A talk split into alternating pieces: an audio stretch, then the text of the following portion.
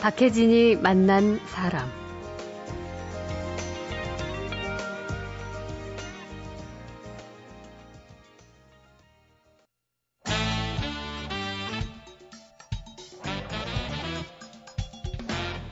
김갑수의 세상 보기. 안녕하세요. 박혜진입니다. 문화평론가 김갑수 시인과 한 주간의 화제와 세상 이야기 풀어보는 김갑수의 세상 보기로 토요일 순서 시작하겠습니다. 어서 오십시오. 네, 안녕하세요. 네. 아, 이번 주 핫 이슈는 뭐 두말할 것도 없죠. 예. 어, 광노현 교육감 사태 예. 이걸 거론하지 않을 수가 없겠죠. 그렇죠. 저희가 지난주에 무상급식에 관한 주민투표 이야기 나눴었는데 아무튼 이 투표가 끝난 직후에 이 보도가 나와서 예. 참 다들 좀 당황스럽고 깜짝 놀라는 분위기예요. 지금. 예, 주민 투표가 사실 뭐 전면 무상급식 시행에 관련된 거지만 예. 사실은 오세훈 전 시장의 시정에 대한 평가의 의미를 갖게 됐어요. 네. 그래서 그에 관한 토론을 많이 할 것 같다 했다가 그냥 음. 그 광노현 교육감 뉴스로 분위기가 확 반전되고 만 거죠. 네. 그러면 지금 그 광노현 교육감 사태 이 상황이 어떤 상황까지 진행되고 있는 양상이죠? 일단 명백한 사실만을 얘기를 해야 됩니다. 그리고 네. 여론의 향배 이건데 지금까지 알려진 것 중에 분명한 건요. 어, 광년 교육감이 교육감 선거 당시 후보 단일화에 응한 박명기 서울교대 교수에게 네. 선거가 끝난 8개월 후에 어, 2억 원을 지급했다. 음. 이것이 팩트입니다. 네. 그런데 이제 이 사안을 두고 검찰 측은 후보 포기의 대가 즉 후보 매수다 이렇게 이제 접근하는 것이고요. 이건 예. 범죄죠. 네.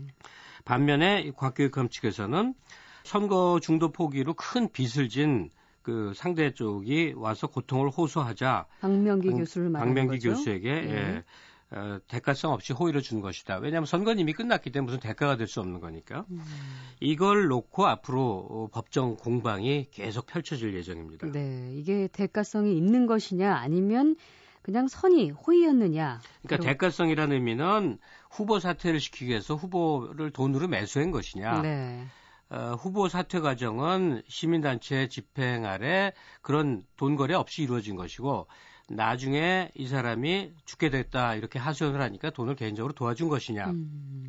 이건 의미가 근본적으로 달라지죠. 네, 네. 예. 바로 그 부분이 핵심인데 그렇다면은 검찰에서는 바로 그 부분 대가성을 입증할 수 있는 그 증거를 찾아내야 될 텐데요. 바로 그겁니다. 예. 그러니까 어, 증거를 검찰에서 찾아야 된다는 사실이죠. 누가 예. 유죄다, 너 잘못했다라고 하려면 음. 그 잘못이라고 기소한 측에서 이제 입증을 해야만 되는 게 어, 일반 법입니다. 근데 네. 여기서 아주 흥미로운 일이 지금 진행되고 있어서 오늘은 그 얘기를 하려고 사실 이 화두를 꺼낸 겁니다. 예. 바로 어, 현재 우리가 늘 접하는 기성 신문들 또 방송 보도 여기서 이제 쭉 이루어지고는 에, 공식 여론 상황이 있지 않겠습니까? 그렇죠. 이거하고 요새는 그 SNS를 통해서 또 인터넷 게시판을 통해서 음. 개인들이 의견을 내는 뉴 미디어 여론이 이 양립하고 있단 말이에요. 네, 네. 이게 정반대 경향을 보이고 있는 그야말로 혈투가 펼쳐지는 양상처럼 아. 보여서 이게 아주 흥미로워서 전달하고자 합니다. 그럼 그 부분을 좀 살펴보죠. 공식 여론과 뉴 미디어 여론이 어떻게 지금 다른 거죠?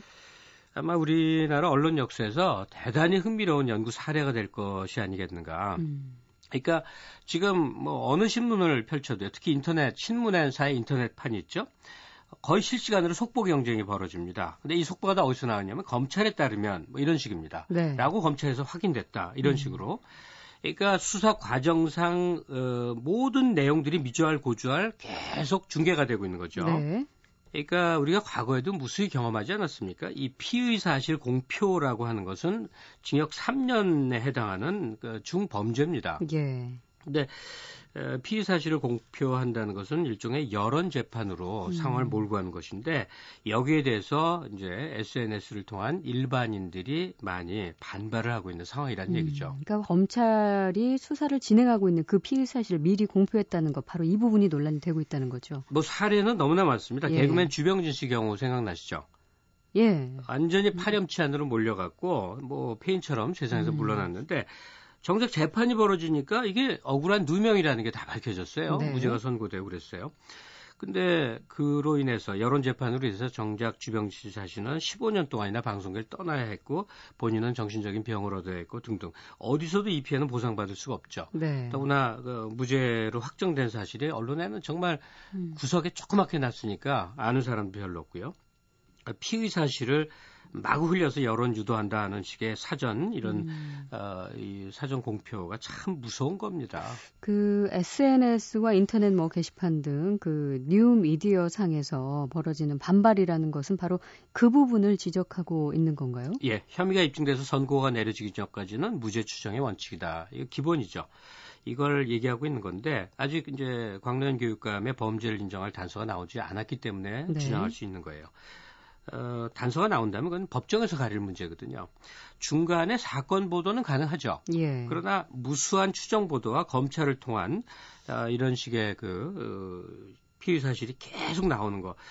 이거는 참 곤란하지 않냐 해서 각종 트위터나 페이스북이 뒤덮여져 있습니다. 포털에 음. 보면 그런 SNS의 글들이 이렇게 실리는 란이 있거든요. 네. 여기를 보면 곧장 알 수가 있는 겁니다. 음. 그리고 또 하나가 있어요. 지금 언론의 공정성을 좀 문제하는 문제시 삼는 SNS상의 주장들 중에 또 하나가 뭐냐면 예. 보도의 양이라든지 지면의 배치 또는 방송 시간대에 대한 것이 음. 어, 다 도마에 오르고 있는 중입니다. 네. 단적으로 말해서요. 어, 공정택 전 교육감 경우도 뇌물 받아갖고 지금 어, 저기 저, 저 감옥에 가 있죠. 예. 이때 한 달간 나온 기사 총수가 61개입니다. 음. 그런데 한 달간이에요. 그런데 광노현 교육감 경우는 5일간에 1,400여 개의 기사가 쏟아져 나왔습니다. 네. 아, 이 광노현 교육감 사태 앞으로 어떻게 전개될지 뭐 또 다시 이 어, 기성 언론에서 뭐 공식 여론이 끊임없이 나올 것이고 또 지금처럼 또 뉴미디어 여론이 정반대로 또 형성이 될 수 있을 상황인데 그렇죠. 좀 지켜봐야 이 정확한 상황을 알 수 있을 것 그렇죠. 같습니다. 어, 지켜보지 않은 게 제일 큰 여론인데 예, 예. 지켜보지 않고 사전에 여론으로 단죄를 해버리는 게 곤란하지 않겠느냐. 음. 이건데 아마 언론, 그러니까 일종의 에, 개인 미디어와 공식 매체 간의 이 대결 양상으로 펼쳐지고 있는 현재 모습에 대해서 언론학자들이 상당히 그 관심 갖고 연구하지 않을까 하는 생각이 듭니다. 네.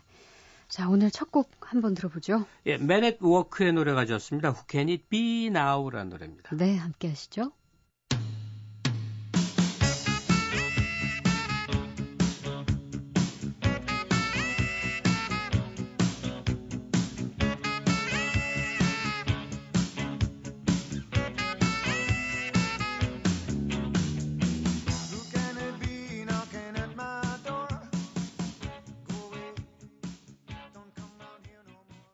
Man at Work 함께 하셨습니다. Man at Work의 Who Can It Be 나오죠? 그룹 이름 참 이상해요. 네. 자, 토요일 박혜진이 만난 사람 문화평론가 김갑수 시인과 함께하고 있습니다. 자, 두 번째 화제로 넘어가 보죠. 네, 두 번째도 역시 정치적 사안인데 예. 그냥 사안의 이름만 딱 얘기하죠. 강용석 의원. 하, 강용석 의원. 이름은 그 저희 아나운서들에게는 참 껄끄럽고 부담스러운 이름인데 이 여대생 성희롱 발언 파문을 일으켰었던 의원이죠. 근데 이제 의원직 제명안이 부결이 됐습니다. 네. 예. 어쨌든 그 여러 가지 그 성희롱 발언이 있었는데 이번에 벌어진 안만을 보면 국회에서 이제 제명안을 올렸어요. 예. 예 일단 비공개로 열렸습니다. 네. 왜 비공개를 했는지 모르겠어요. 음. 떳떳하게 의원별로 나는 찬동한다, 나는 반대한다 이렇게 공개를 했어야 될 것 같은데. 글쎄 말이에요. 국회의원 총수 299명 가운데 259명이 참석해서 음. 어, 제명에 찬성한 의원이 111명, 예. 제명에 반대하는 의원이 134명, 기권이나 무효표가 14표. 음. 그래서 반대자 134명에 의해서 부결이 됐습니다. 네, 그러니까 절반이 넘은 거죠. 그렇죠. 강 의원은 네. 의원직을 유지하게 됐고요.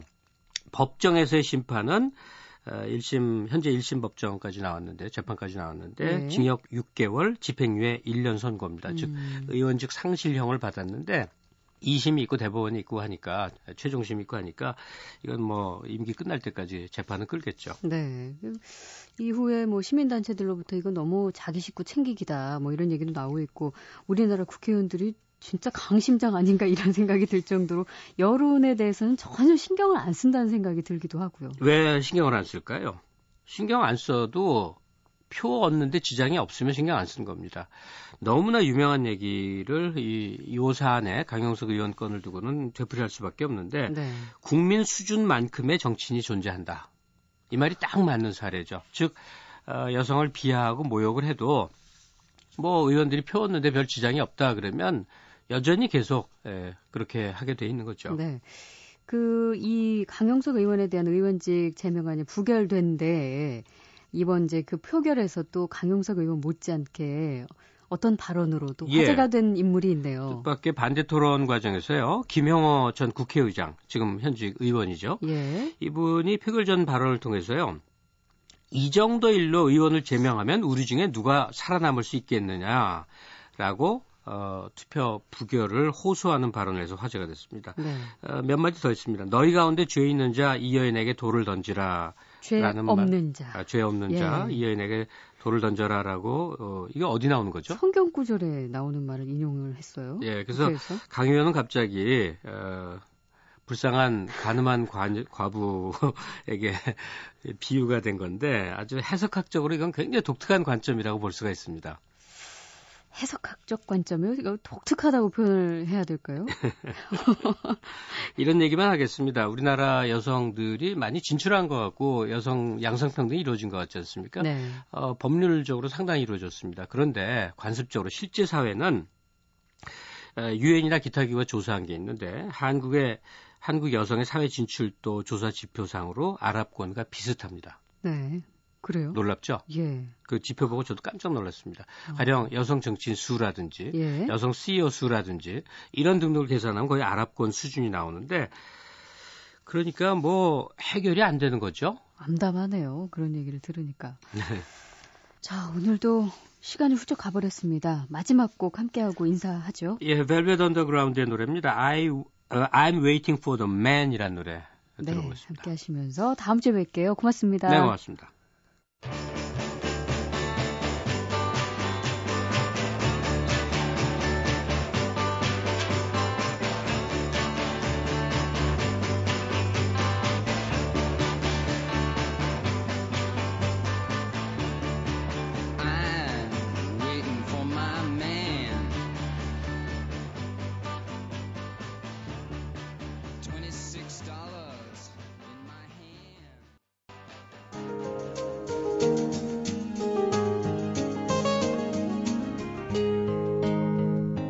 박혜진이 만난 사람.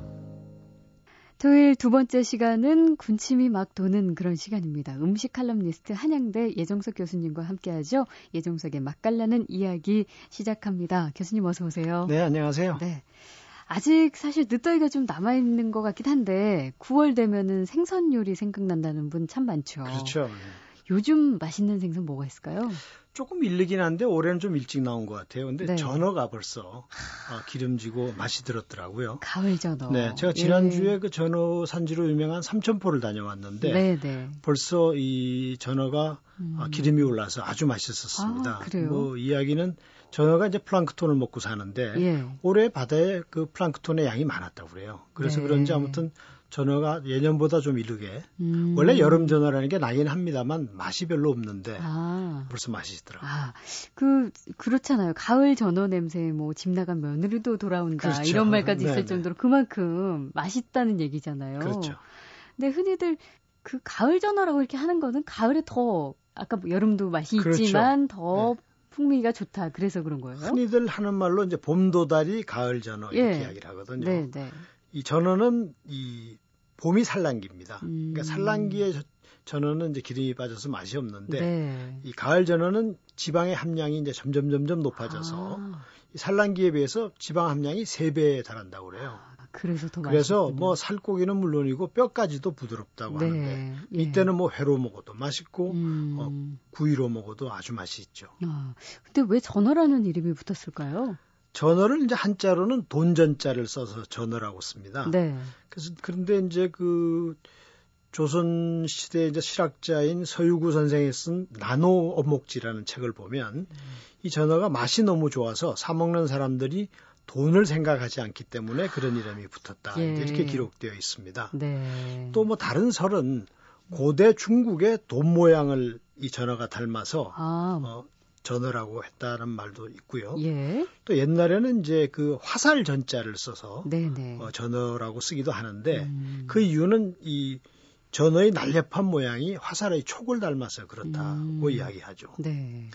그런데 재밌는 건 일본에서는 옛날에 그 무사 사무라이들이 배를 가를 때 네. 자결할 때 전어를 쥐고 배를 가른 경우가 있었다고 해요. 아, 그래요? 그래서 그 이름을 이제 복절어 배를 아. 가른다라는 좀 살벌한 이름으로 어, 부르기도 하고 아. 또 제어라는 이름도 있습니다. 예. 제어는 이제 제사상에 꼭 오른다고 해서 음. 그 고기여자변에 이제 제사 제자가 붙어서 어, 제어라고도 음, 합니다. 음, 그게 그러니까 지방마다 이름이 조금씩 달리 불리는 네, 뭐 건가요? 그 복절언이 재언이 하는 건 일본에서 많이 부르는 네, 네. 이름이고요. 우리나라에서는요? 뭐 다 그냥 전어로 통칭되는 일반적으로는 이제 전어라고 하는데 지방마다는 또 이름이 음, 조금씩 다릅니다. 어떻게요? 아, 전라도에서는 전어를 뒤에미 또는 뒤에미요? 되미, 네. 오. 어. 되미라고도 하고 네. 또 엽삭이라고도 합니다. 어, 전혀 다른.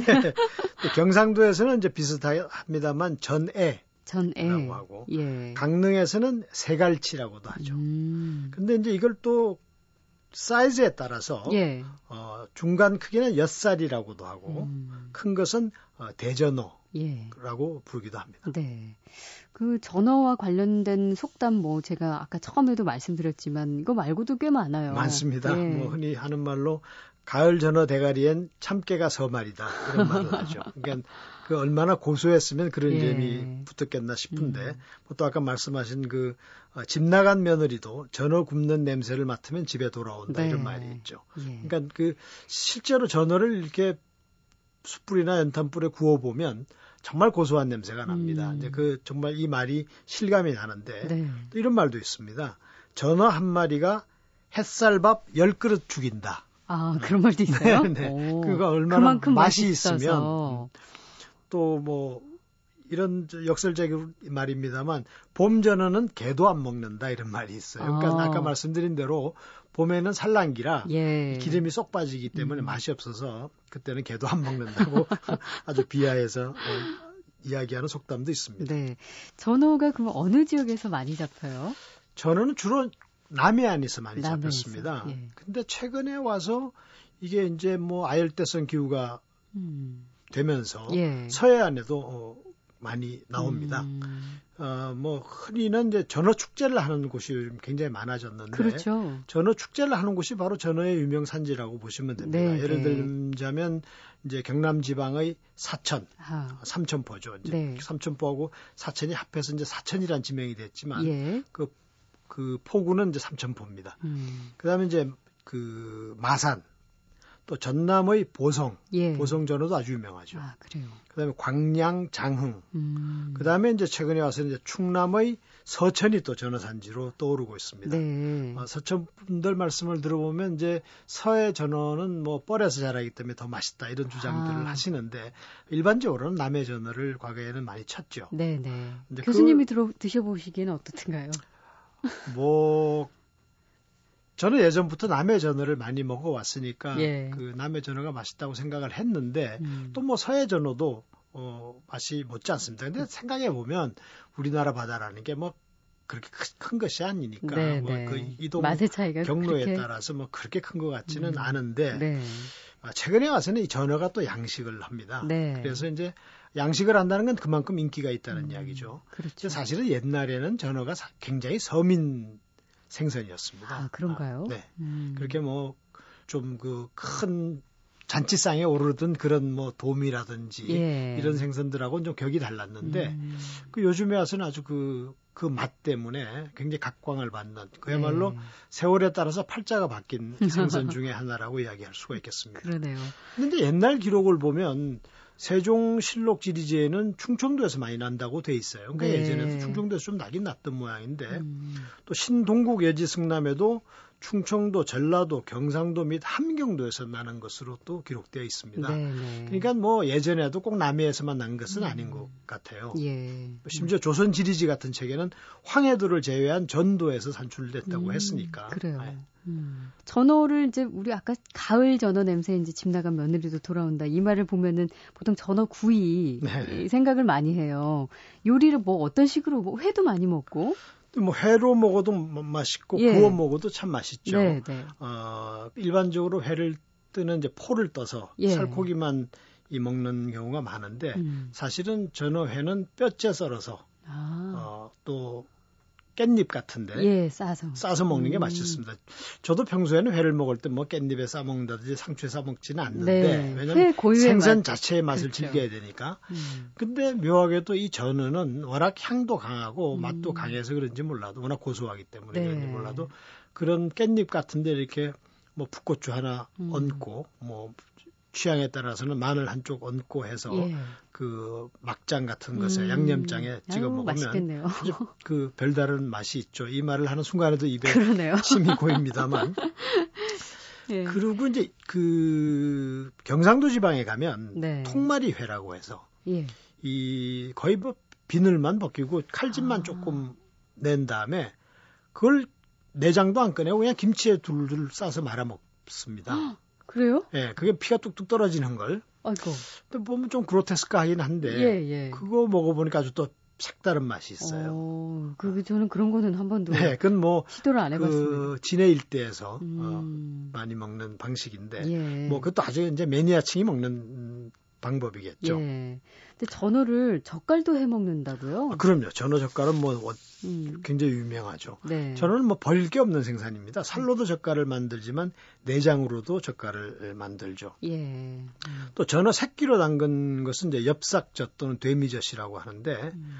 또 내장으로 담근 건 전어 속젓이라고 합니다. 네. 근데 그 내장 중에서 돌기 그 위 위 위 인데 그게 예. 그것만으로 담근 걸 이제 소위 전어 밤젓이라고 하죠. 아. 근데 뭐 이 전어 밤젓은 그 호남 분들은 보면 그냥 그 젓갈에 밥을 비벼 먹기도 하고 음. 하는데 그야말로 밥도둑입니다. 네, 네. 예.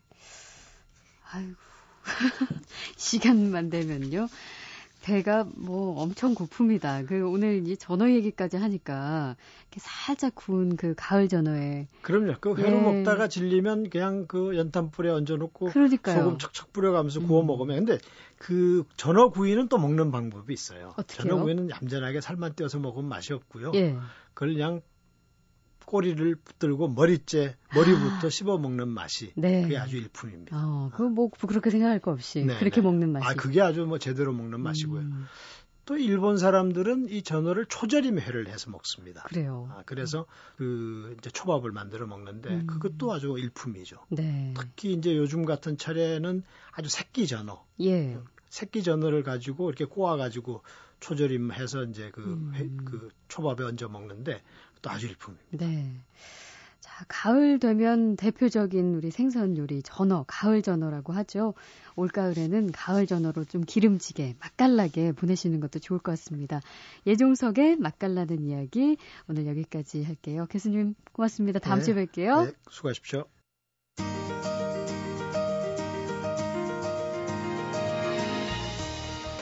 박혜진이 만난 사람 오늘 순서는 여기까지입니다. 저는 다음 주 월요일에 다시 찾아뵐게요.